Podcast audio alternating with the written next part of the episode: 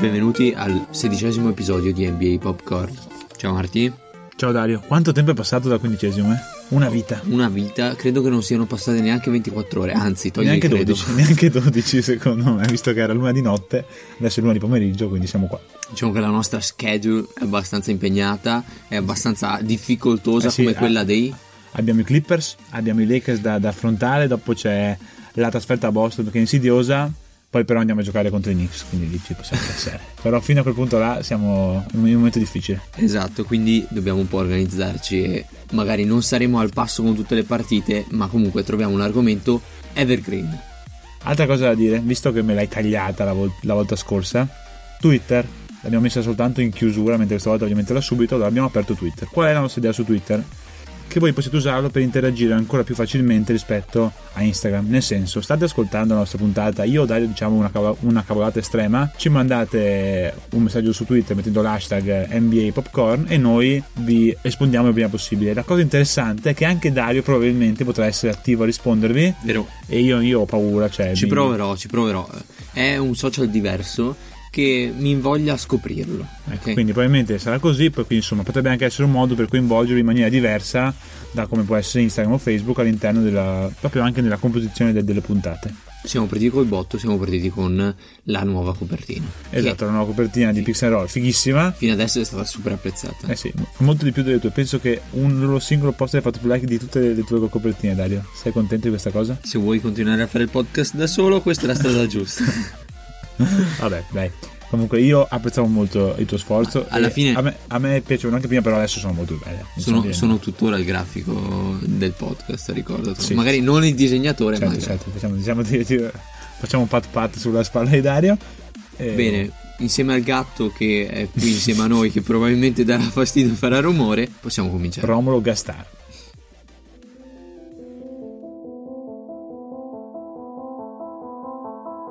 NBA Popcorn.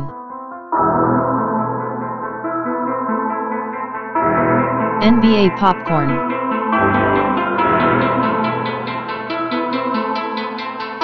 NBA Popcorn.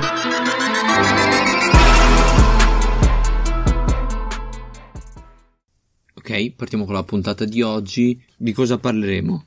Di due argomenti scottanti e nuovi di cui non parla mai nessuno: i Clippers e load management. Siamo davvero originali in questo podcast. Sì, non è, non è come sembra, Non sarà il solito podcast sui almeno Clippers. ce lo auguriamo. Perché fino ad adesso qualsiasi video, qualsiasi post che mi vedo parla sempre dei Clippers e sempre della stessa cosa, di quanto possono essere funzionali i tre Big Three, diciamoli, Lou Williams, George e Leonard. Hanno tre big free. Fantastico. Cioè, Eh non, sì, non- esatto. no- non solo big free, hanno, hanno nove Hanno- giocatori da- che formano tre big free. Pazzesco. un, tre Big Three Sì, basta, che fanno sei- un terzetto Va bene, va bene. di tre Basta, giocatori. dai, andiamo avanti. Cioè, hai sbagliato, prosegui e dimenticatelo. parliamo di, di una parte fondamentale che spesso viene un po' sottovalutata, magari degnata di meno rispetto agli altri aspetti del gioco, che è il coaching staff. Ma no, non contano niente allenatore. Detto da un allenatore poi. No, io Una- sono, un aspirante allenatore. sono assolutamente a favore di questo argomento, anche se non so quanto possiamo dire riguardo a questa stagione, più che altro possiamo un po' rifarci a ciò che è stato del coaching staff dei Clippers. Doc Rivers è stato un allenatore che negli anni a Boston si considerava uno dei primi allenatori della pista, uno che ne capiva più di tutti. Poi ha avuto un po' di anni difficili in cui è stato considerato uno molto sopravvalutato. Ora invece è tornato a essere considerato come, secondo me, è da considerare un ottimo allenatore, un allenatore che sa rendere bene i giocatori e che soprattutto è un ottimo gestore di uomini. Cioè lui Esatto. sa mettere in condizioni i giocatori di rendere al loro massimo. È anche bravo di solito a scegliere il suo coaching staff. Adesso ho sentito che ci sia nuovamente Thibodeau nell'orbita dei Clippers come era ai Celtics.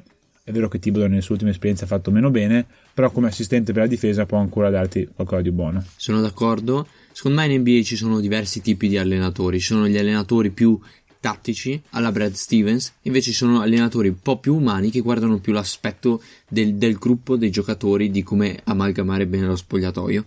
Che secondo me Doc Rivers sta più in, in questa zona. Si fa, diciamo, ha dei buonissimi, dei, dei buonissimi assistenti, tra cui Tyron Lu, che eh, arriva dopo non lo vuoi assistente adesso, assistente. Buonissimo, poi vediamo. No, io sono d'accordo con te che non sia un allenatore scarso e che eh, soprattutto difensivamente abbia delle buonissime intuizioni è stato il primo a riuscire a bloccare Curry anche nei, nei suoi anni migliori. Però adesso non so, cioè, non so neanche bene che ruolo abbia lui, sicuramente è un buon assistente. Adesso è, la, la mia era più una pro- provocazione. Beh, in ogni caso, uh, Tyron Lu, diciamo, secondo me ha pagato un po' troppo quella che era la situazione Cleveland, un disastro che è tuttora un disastro. Oltre, oltre le sue colpe, ha comunque vinto un anello e se vinci un anello in qualche modo il merito parzialmente è anche tuo. No, ti dico, la difesa su Curry è stata ottima in quelle finali. È vero che do- hanno scommesso su Barnes in quelle finali, ha funzionato, ma alla fine contro quella Golden State League una scelta dovevi farla e lui aveva fatto una scelta che ci poteva stare.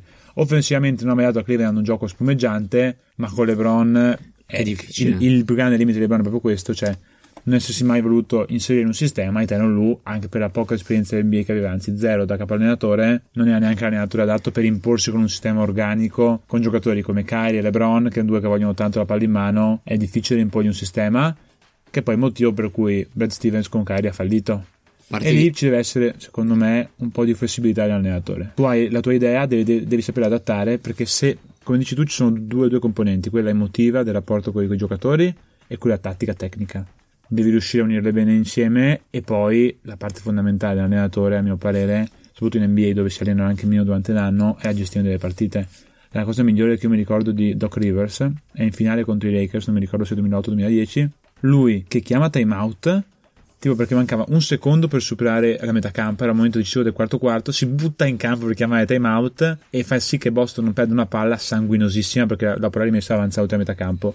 Sono quelle singole giocate che dopo ci si dimentica, ma che ti possono valere un anello come una rimessa disegnata bene. Lui è un ottimo allenatore, si dice eh, per gli ATO, gli after timeout, cioè le Mhm. giocate do- dopo il timeout. E Gainari diceva in un'intervista che lui è molto chiaro nel per capire dove vuole che si vada in quella giocata. Ti, ti sa sia caricare che mettere tranquillo. Quindi quella è una cosa dal punto di vista umano, ma anche tecnico, perché se fai una, una- una cattiva rimessa dopo non fai canestro. e i Clippers di quest'anno con lo spogliatoio che hanno, con le grandi personalità, perché anche i comprimari, Patrick Beverly, Harrell, hanno comunque delle grandi personalità, sono figli del ghetto, non- hanno bisogno di qualcuno che tenga le redini di, di tutta la baracca. E Doc Rivers, sicuramente più di altri, è uno che può farlo. Un'altra cosa che dimostra anche le capacità di Doc Rivers, anche aiutato dal roster che ha, è il fatto che lui in questo momento ha roster tre dei migliori giocatori clutch dell'NBA. Perché hai Lou Williams, che è illegale nei finali di partita, Kawhi Leonard, che è una sicurezza ed è uno che ti fa canestro, e Paul George, negli ultimi due anni, ha cominciato ad essere anche lui uno che una bomba decisiva te la sa mettere con regolarità. Questo fa sì che in un finale di partita contro i Clippers tu la partita debba vincere due o tre volte. Cioè, Arden aveva messo quella, quella bomba incredibile al minuto alla fine. Tatum ha fatto una bomba buttando per terra Pazzesca. George, pazzesca. E nonostante questo, la partita dopo l'hanno persa. Perché di là hai 3000 armi. Io sostengo che la migliore arma possibile sia pick and roll Williams, Arrell con sponde Leonard, Shamet o un altro tiratore che ha, che ha fatto canestro quel giorno. Abbiamo, abbiamo già discusso su questa E cosa Leonard. e io sono, sono Però, però ti dico, cioè, è un'opzione. Puoi darla a Leonard, puoi darla a George, puoi fare un'uscita per George, un isolamento di Leonard. Sì. cioè, hai- puoi cambiare ogni partita del gioco, mentre invece altre squadre, sai, non so, i Lakers cosa faranno? O isolamento per LeBron, o isolamento per Davis, o roll tra loro due. Come difendi? Anche io non lo so come difendi. Però puoi un minimo prepararti. Lì hanno talmente tante opzioni che se sei una squadra in un finale devi scegliere su cosa vuoi negargli, ma probabilmente rischi di, di lasciargli una cosa che a loro fa piacere prendersi ed è una cosa che farà sì che per battere i Clippers quest'anno bisogna vincere almeno due volte la partita, secondo me. Sì, però questo, se, se ci pensi, avere tre giocatori così clutch potrebbe un po' disincentivarti a giocare bene la partita per tutti gli altri, gli altri tre quarti. Perché alla fine i Clippers, anche nelle partite che hanno vinto, le ultime tre, le hanno vinte sempre nel finale, dopo aver giocato tutto sommato abbastanza male nei primi tre quarti, difendendo saltuariamente e senza grandi, grandi circolazioni di palla, senza grandi flussi nell'attacco. Certo è vero che se le avessero perse tutte e tre avremmo detto inizio complicato della coppia, le cose non vanno tanto bene, le hanno vinte, ma perché hanno vinte? Perché hanno quei giocatori lì, sicuramente non sono ancora perfetti, sono ancora in fase di rodaggio, hanno anche adesso, stanno provando loro la coppia Giorgio e Leonard, non funziona ancora benissimo, c'è ancora da, da lavorarci sicuramente. Però ti fanno capire che già adesso sono in grado di vincere nel finale. Se poi dopo riescono a unire tutti quanti i pezzi, io penso che i grandi, i grandi progressi possono fare in difesa dove non sono ancora costanti. E lì nei playoff ci faranno davvero spavento, ho Sì. l'impressione. Offensivamente troveranno una loro quadra, ma non mi aspetto che siano la squadra con la miglior circo- circolazione della Lega o cose del genere. Anzi, magari sulla palla rubata in difesa loro possono correre e giocare bene insieme.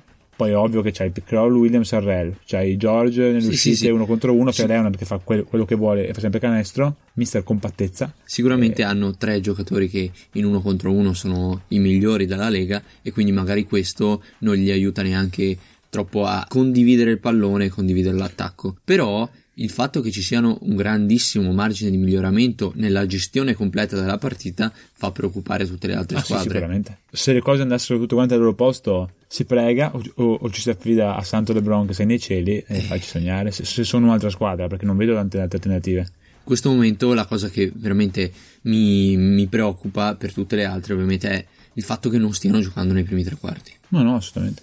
Sono, sono tranquilli loro. Rende, rende la partita magari dei Clippers un po' noiosa perché alla fine le partite che ho visto fino adesso dei Clippers sono per la maggior parte noiose, però, però ci dà spettacolo nel finale. Eh sì. Parliamo adesso di un'altra, di un'altra parte che riguarda la gestione dell'allenatore della squadra, che è load management. Per cui i Clippers sono stati molto criticati e citati relativamente a Kawhi Leonard. Noi la cosa l'abbiamo anche già un po' citata e non ci ripeteremo sul discorso esattamente di cosa sia, ma di come si potrebbe provare a contrastarlo, cosa che, che avevamo accennato, ma adesso ne parliamo in maniera più dettagliata. Allora, per chi, solo una piccola intro per chi non conoscesse cos'è il termine, anche se penso siano pochi, ma è giusto farlo. Load management consiste nel un'amministrazione controllata dei giocatori che sono a rischio di infortunio, magari perché è un infortunio non un trauma, cioè ti sei rotto il ginocchio, ma perché è una cosa, magari una tendinite, un tipo di infortunio che può essere presente nel tempo, o comunque sei un giocatore appena tornato da, da un lungo infortunio, ti voglio pre- preservare per averti ai playoff. Sì, adesso è, un termine ingegneristico che riguarda il- la gestione dei carichi, dei pesi, del... Eh, Io alzo le mani, bravo. Faccio un applauso finto perché sennò facciamo casino col podcast. Ma bravo. Detto questo, Kawhi Leonard in questo momento, ma come Joel Embiid negli, negli scorsi anni, Leonard anche l'anno scorso, sono i giocatori che più l'hanno usato. Immagino che anche i Lakers un po' lo useranno, l'hanno già fatto in qualche partita. Sicuramente.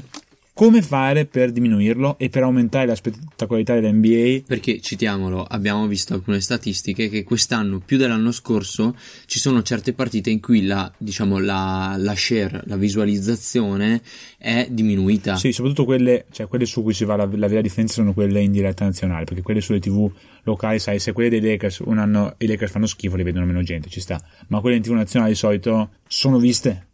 Che siano scese quelle è un po' preoccupante per la Lega e qualcosa faranno, ne hanno già, hanno già fatto una loro proposta, adesso magari la accenniamo e poi diciamo se ci piace, non troppo, Ma e cosa Ti cambieremo. dico, il fatto che noi continuiamo anche nel nostro podcast a dire sì, le partite ti danno grandi emozioni, però per- in alcuni momenti vedi proprio che c'è, manca, manca quel qualcosa, quella, quella grinta, quella, quella voglia di vincere. È anche vero che anche fossero 50 partite non le vedresti tutti quanti al 100% per 4 quarti, 50 è impossibile, è impossibile per una questione di energia. Sicuramente sarebbe di più di come adesso. Diciamo, questa è la, è la nostra, è la nostra visione di come si possa migliorare, abbassando il numero di partite e, diciamo, questo avrebbe una conseguenza principale. Alzare il valore della singola partita. Esatto, ma non anche per i tifosi ovviamente, perché come abbiamo detto l'altra volta, hai meno partite e sei disposto a pagare di più per vederla, però anche per, per il singolo giocatore che dice se la regular ha meno partite,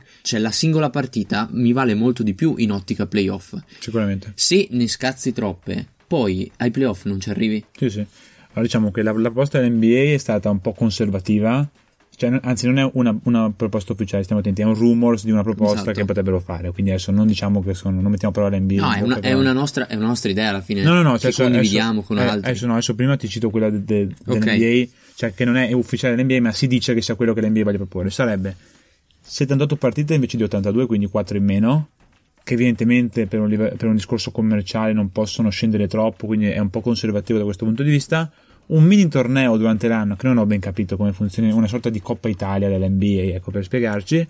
E la cosa che ritengo più interessante di questa cosa qui e che mi troverebbe totalmente d'accordo è fare quarti finali e semifinali di conference, quindi i primi due turni dei, dei playoff come sono adesso, e poi le, migli- le quattro che arrivano non è più che sono la, la finale dell'est e la finale dell'ovest, ma primo record contro quarto record complessivo e secondo record contro, contro terzo record. Così l'anno in cui abbiamo avuto so, la, la finale anticipata, che è successo diverse volte nell'NBA, che dopo uno, uno va a vedersi la finale, la finale sai già come andrà a finire più o meno, è una cosa brutta averla già vista la finale, la finale deve essere l'ultima serie. E questo potrebbe starci. Sì, Sul 78 invece che 82 capisco il motivo, io ti avevo fatto una proposta che era sulle 72, che sarebbe eliminare le partite che giochi quattro volte contro la stessa squadra, quindi fare tre con la tua conference e due con la conference avversaria, se vuoi dare ancora valore alle conference, che sarebbe già una buona riduzione, perché 10 partite sembrano poche, ma poche non sono. Sarebbero 300 partite in meno totali. Sì, sì, ti dico semplicemente una cosa, secondo me il concetto di conference è un concetto datato, nel senso nell'NBA di qualche anno fa, dove magari eh, gli, i trasporti, gli, i, vari tragitti eh, nazionali, perché alla fine si, si parla di, all'interno degli Stati Uniti, a parte Toronto che in Canada, sono abbastanza tragitti molto lunghi. E i giocatori se devono fare una partita in back to back devono magari trasferirsi da, da una parte dell'America all'altra, metti da, da, New York a Los Angeles, sono, sono distanze impegnative, no? Invece, diciamo, con uh, andando avanti, con i trasporti che diventano sempre più efficienti, questa, diciamo, la lontananza non esiste più. Poi se, se tu fai 50 partite o 60, io, no, ma io dico avevo... anche mantenendo le 82. Sì, sì, no, ma io ti dico, se, se, se tu ne, ne, facessi 58 sarebbero due contro ogni squadra, è una cosa proprio banale, cioè non ci vuole sì, nessun sì, ragionamento sì, psico- eh, statistico complicato dovresti fare meno back to back, quindi meno, meno, trasferte di, cioè dove tu giochi la sera a Los Angeles e giochi il giorno dopo a New York. Vabbè, se giochi il giorno dopo a New York contro i Knicks di Randall, puoi anche dormire un'ora, tanto vinci uguale, non cambia niente. Però insomma, meno trasferte tu col giorno singolo, magari giochi la sera a Los Angeles, giorno di riposo in quei viaggi e dopo giochi la sera dopo. Sì, quello che ti dico è semplicemente il concetto di conference nell'NBA moderna è un ha, un po', ha un po' poco senso secondo me per lo spettacolo avrebbe proprio più senso unire il tutto, fare magari un'unica NBA, 30 squadre, stesso girone e poi si va da lì con il record. Certo, sarebbe forse la cosa più giusta. È anche vero che c'è il discorso delle conference squilibrate, è vero, esiste, però è, anche un po' ciclico. È vero che da un po' di tempo che è sempre l'est a essere più scarso, ma io non lo credo come cosa per bene, sempre. Cioè, toglieresti... per dirti, secondo me l'anno scorso è vero che c'era Golden State Ovest, ma se tu toglievi Golden State era nettamente più forte l'est. Avevi quattro squadre a est e ne avevi due a ovest. Avevi Warriors e Rockets a est. Avevi Bucks, Fila, Toronto e Celtics, che erano quattro squadre che potevano giocarsi la finale NBA e competere. E i playoff erano molto più interessanti a est che a ovest, sicuramente. Cioè, è stata lì, un'annata molto particolare. Però cioè, avevi squadre più interessanti a est perché si è detto, oh, non c'è più LeBron. Puntiamo tutti all'anello, infatti è stata anche la scelta giusta perché alla fine esatto, sì, sì, i sì, tuoi sì. amati Van Vliet Raptors hanno vinto il titolo. Ma smetteremo prima o poi di citare no, no, queste no. Van Vliet sta facendo 18 e 8 di media, eh, ti, ti farai notare, è uno dei primi boh, 23, 40 giocatori NBA in questo momento, 30 giocatori NBA, 10 giocatori NBA, 5 per, giocatori NBA. Per fortuna c'è, c'è meno attenzione e devo, sono costretto a leggere meno notizie riguardando il Toronto quest'anno. Il, il problema vero legato alla, alla, riduzione delle partite sarebbe ovviamente i contratti con le TV locali, soprattutto cioè con le TV, e con gli stipendi dei giocatori perché è vero che magari la richiesta aumenterebbe o quant'altro, ma sicuramente dovresti discutere tutto. Ti faccio una domanda. E questa è una questione complicata da affrontare, cioè i giocatori stessi devono dire, boh, io posso rinunciare a 5 milioni all'anno per vero. non giocare 20 partite in più. Vero, però ti faccio una è domanda. È tosta da dire sì, eh. Diminuire in questo modo le partite diminuirebbe proporzionalmente la eh, possibilità di infortunarsi per un giocatore presi nel, nel, loro complesso. Il giocatore NBA, se diminuiamo diciamo del facciamo a caso il 50% le partite NBA, si diminuisce del 50% la possibilità che questi giocatori si infortuniano nel, nella stagione e quindi portando anche altri, altri, riscontri economici anche al singolo giocatore, perché un giocatore che ritorna da un infortunio che in anno contrattuale perde molti soldi che avrebbe potuto. Io non sono uno scienziato motorio, quindi non ti posso dare una, una risposta mia tecnica, però ti dico, come mia idea, un po' anche l'allenatore, meno partite cosa vuol dire? Anche più allenamenti, quindi magari puoi lavorare più sulla prevenzione degli infortuni, fare un lavoro più mirato poter non fare tutta quanta la parte di rinforzo muscolare che, che, che, devi fare in estate sicuramente, ma puoi anche dopo lavorarci meglio durante l'anno, non è sempre lo stress da partita che è diverso, quindi sicuramente potresti avere meno infortuni. Poi è anche vero che se le partite giocano col triplo dell'intensità, boh, poi gli infortuni quelli grossi spesso sono anche traumatici, quelli sì, magari potresti averne un po' di meno, ma alcuni cioè, succedono perché succedono. Eh sì, chiaro, solo che dico come probabilità no, generale. No, sì, sicuramente sì. Secondo me sì, proprio per quello che hai detto ci potrebbe essere proprio il tempo per lavorarci. Per prevenire, no? Allenamenti i giocatori NBA non ne fanno, li fanno d'estate e delle volte li vedi. I, pro- i workout 1 contro 0 dove Andre Drummond spara 25 bombe di fila. Che Esatto. figata Andre Drummond. E lo vogliono gli Hornets Andre Drummond. Gli Hornets non hanno mai capito nulla Ho, di ho- basket. ho letto così l'articoletto. Andre Drummond, il centro che manca per puntare ai playoff. Ho chiuso. di cosa stiamo parlando? Come ho letto del possibile scambio oggi. Rumors, trade Hayward per Aldridge. Pausa scenica. Cioè, Hayward cosa va a fare a San Antonio? E soprattutto, Aldridge sì, è vero, è un lungo, quindi manca un lungo a Boston, ma manca un lungo che difenda sui lunghi avversari. Manca, manca un- Non uno che ti da- dal mid range e faccia puttanate come Aldridge in questo periodo. Beh, allora, secondo me Aldridge Fu così scambio titolo Celtics, eh, facile. No, nel, nel breve, secondo me Aldridge potrebbe dare qualcosa, però è una scelta che ad oggi mh, si dimostrerebbe sicuramente sbagliata per il lungo periodo. I Celtics hanno sempre avuto quella, quell'ottica di costruiamo qualcosa per vincere negli anni prossimi. Eh, però questi anni prossimi purtroppo da cuore anche in parte bianco-verde non finisce mai, eh. Diciamo che avrebbero potuto puntare qualcosina, scambiare qualcosa per Anthony Davis, vedendo anche co- come sta giocando Davis e che giocatore è Davis, poteva starci, eh. Puntare su prendere Davis quando potevano. Vedremo intanto come si svilupperà Tatum. Giasone nei nostri cuori. Ma su Davis ti, ah, ti dico due cose che ho letto anche negli ultimi giorni. Primo, ho letto, ma non so questo quanto sia vero, che i Knicks avrebbero rinunciato a prendere Anthony Davis quando potevano per eh, tenere lo spazio per Durant. Grandi Knicks. Sempre con voi. Diciamo che i Knicks con quest- queste rivelazioni bomba se le potrebbero tenere. Però, non fanno diciamo, mai una bella diciamo, figura. scusa, ma se tu prendevi Davis, è vero che potevi firmare solo un free agent, ma avevi Anthony Davis di squadra, venivano tutti a giocare c'era Anthony Davis, ma come ti viene in mente? Adesso poi non so quanto sia vero, eh? No. però no, no, conoscendo i Knicks dovrebbe essere verissimo. figurati. No, no, non ci credo. Se era da prendere Chandler Sparson, lo prendevano facile. Di Anthony Ma Davis, no. se, se se- abbiamo parlato prima che i Knicks hanno offerto un contratto a chi? A, a un- Richard Jefferson? Esatto. cioè- No, abbiamo detto anche questa cosa. ma non, cosa da, da- non nel 2000. No, no, cioè nel, nel 2000, dopo il suo ultimo anno a Cleveland gli hanno offerto e lui ha detto nel momento in cui mi è arrivata l'offerta solo dai Knicks ho deciso che mi dovevo ritirare. Complimenti a Richard Jefferson. Fantastico, super. Altra cosa che ho letto, questa mi ha fatto ancora più ridere, è che Vade Divaz, il GM dei Kings, avrebbe deciso di non scegliere Doncic perché il papà non gli stava simpatico. Io a questa non ci credo. Non ci voglio credere perché io ho visto due motivi di quella scelta. Primo, Bagley voleva a tutti i costi andare a Sacramento e quando ti ricapita un giocatore nella tua vita che voleva venire a giocare ai Kings? Quando? Secondo, i due giocatori più importanti che avevi in squadra erano Buddy Hield e Fox. Playmaker e guardia tiratrice che deve avere tanto la palla in mano. Hai preso anche Bogdanovic, Doncic fa con questi tre.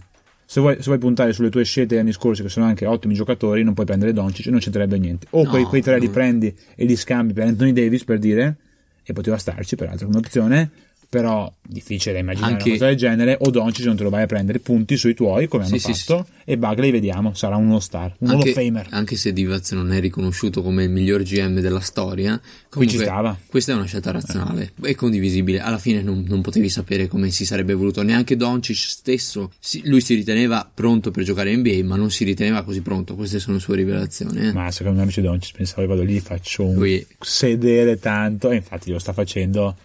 Guarda che la tua candidatura MVP in questo momento sembra abbastanza reale eh, nella, tua seconda puntata. Parliamo piano, che se no.